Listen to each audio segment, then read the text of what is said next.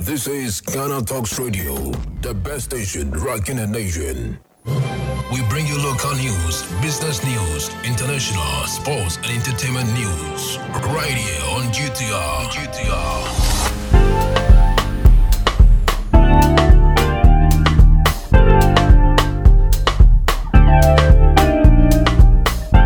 Good evening and welcome to the evening news on Ghana Talks Radio. Coming up this evening, antiretroviral medication delayed at Tema cleared Minister of Health. Gomoa West MP spends parliamentary break in the classroom, teaches Apam Senior High School students. We will prosecute Akufo-Addo's appointees involved in Galamsey after elections 2024 says the NDC. And in other stories, Black Volta overflow, over 5,000 people displaced by Bipe flooding. This business, sports, and showbiz is coming in this evening's bulletin. The news will be read by Awentemi Akansukum. Now, the details. The Ministry of Health has announced that it has cleared the antiretroviral medications that were delayed at the Tema port. It was alleged that the medications donated has been sitting at the Tema port since July 2023 as a result of the ministry's alleged inability to pay the import duties. The minority in parliament had urged the government to issue the necessary tax exemption to ensure the immediate clearance of the medications. The health ministry, however, denied the claims that the delay was due to the lack of tax waivers and assured that the medicines would be cleared by October 13. In a press statement Monday, October 16, the health ministry disclosed that the medications was cleared Friday, October 13, as promised, and indicate that it had begun distribution to the various hospitals. The press release further assured that the ministry is working in close relations with the Ghana Supply Commission to ensure seamless clearance of such drugs and related ones in future. Now, the Member of Parliament for Gomoa West, Richard John, spent his parliamentary break teaching at his alma mater, Apam Senior High School. The MP says his schedule within the period, among other things, was to take Form 2 business students through key topics in financial accounting and economics, correction of errors, suspense accounts, market structures, and the revenue concepts, respectively. This move, he says, was aimed at allowing him to learn firsthand the challenges the teachers, school administrators, and the students face, and to provide the students with some variety in their studies by providing them with practical insight and real world examples to make the learning of these subjects more meaningful and practical. According to him, the excitement, eagerness, and display of real thirst for knowledge demonstrated by students were truly inspiring, and he was confident that with such enthusiasm, they would achieve great heights in their academic pursuits and beyond. Yaver, I want to express my heartfelt appreciation to the management of the school for the warm reception and incredible hospitality accorded me during the period. I must confess that to say that I am impressed with the conduct and the sacrifices of the staff of the school will be an understatement. Mr. John says while he cherishes the memories and looks forward to more of such opportunities, he admits that though he has been a regular visitor to the school, his two week stay with the staff and students has been a huge eye opener.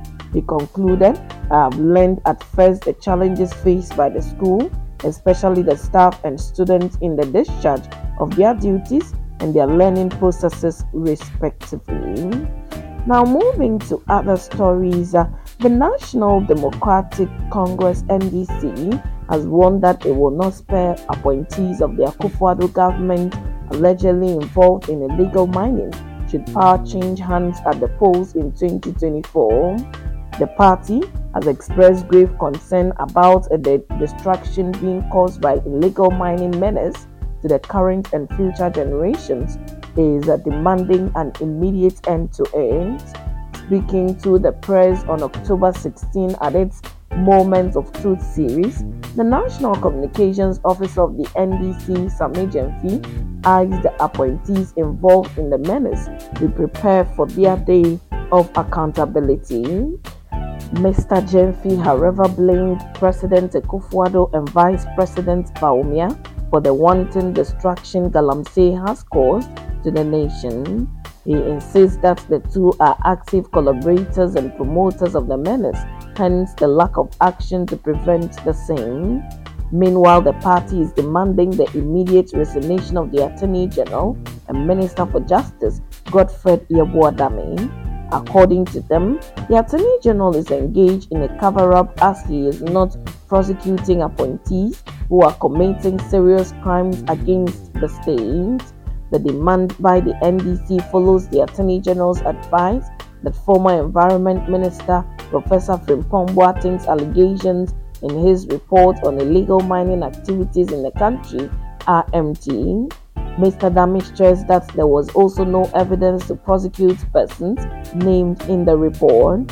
On April 20, the former Minister of Environment, Science, Technology and Innovation named some top government officials as being complicit in the illegal mining menace.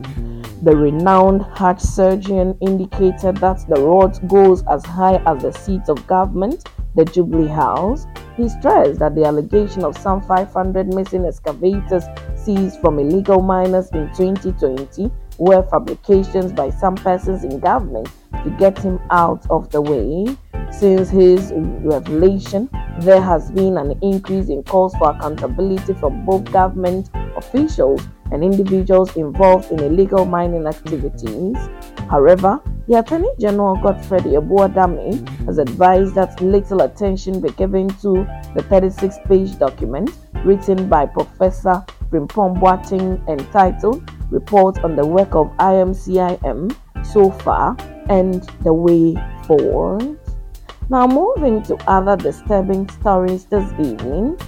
There have been fears about a possible outbreak of waterborne diseases at Bipe in the central Gonja district in the Savannah region following a month long flood which has submerged parts of the town. For now, a number of public latrines have been submerged in the flood, while water sources, including wells, dams, and boreholes, have been contaminated.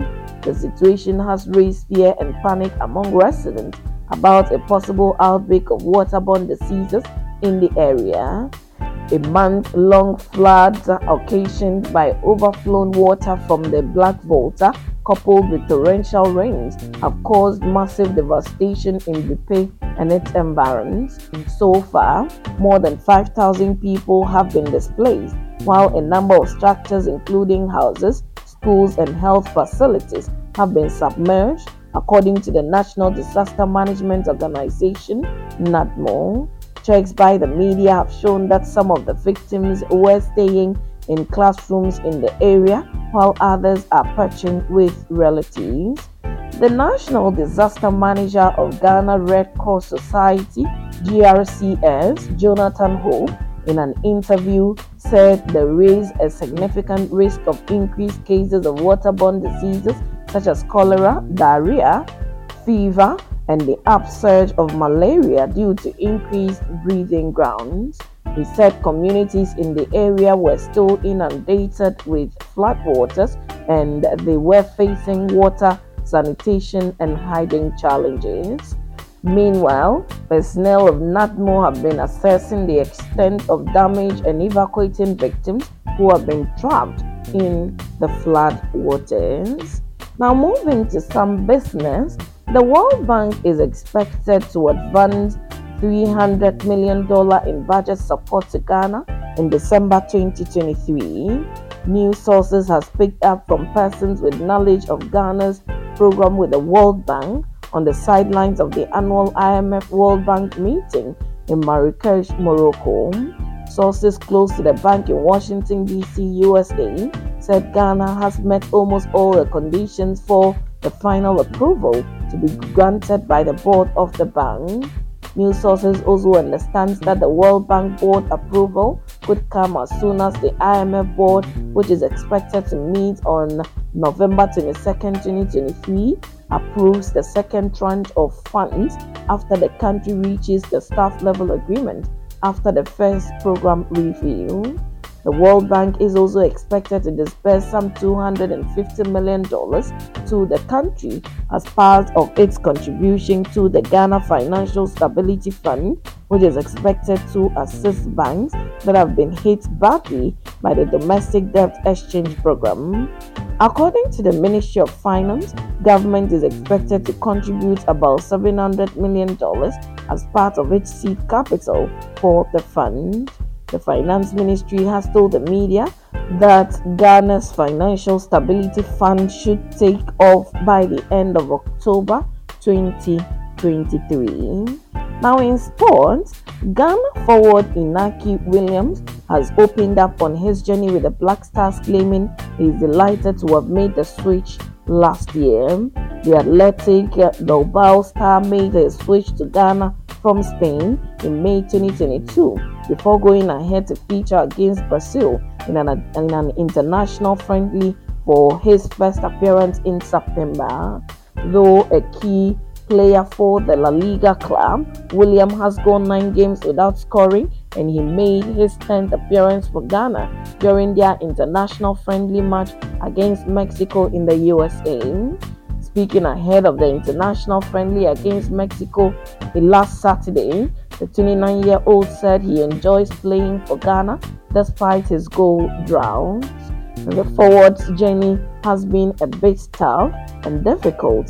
Inaki Williams barely made a mark in terms of goals and assists in well over 600 minutes. Goal ball. Now, moving to showbiz this evening, Popular Ghanaian music producer Kaywa is asking people not to liken secular music to worldly music since they are not the same. According to the artist who has worked with a number of gospel and secular artists, the two are different. But unfortunately, musicians who don't do gospel music are labeled worldly when that shouldn't be the case. Speaking to the media, Kaywa, real name David Kodoche, noted that the Bible only speaks strongly against worldly music but not secular music. Kaywa explained that the lack of understanding of the two has perhaps encouraged some gospel musicians to shun away from collaborating with their colleagues on the other side. He believes that Christians have been mandated by God to, to properly define love and extend it to others as well encouraging gospel artists to do collaborations with secular artists since that is the way to go. And that's it with the evening's news on Ghana Talks Radio. Log on to www.ghanatalksradio.com for more of these stories and follow us, Ghana Talks Radio, on all social media platforms. You can as well download the GTR app from your App Store or Google Play to listen. The news was read by Awen Temi Akan Sukum, and I say thanks so much for making time. Have a good evening.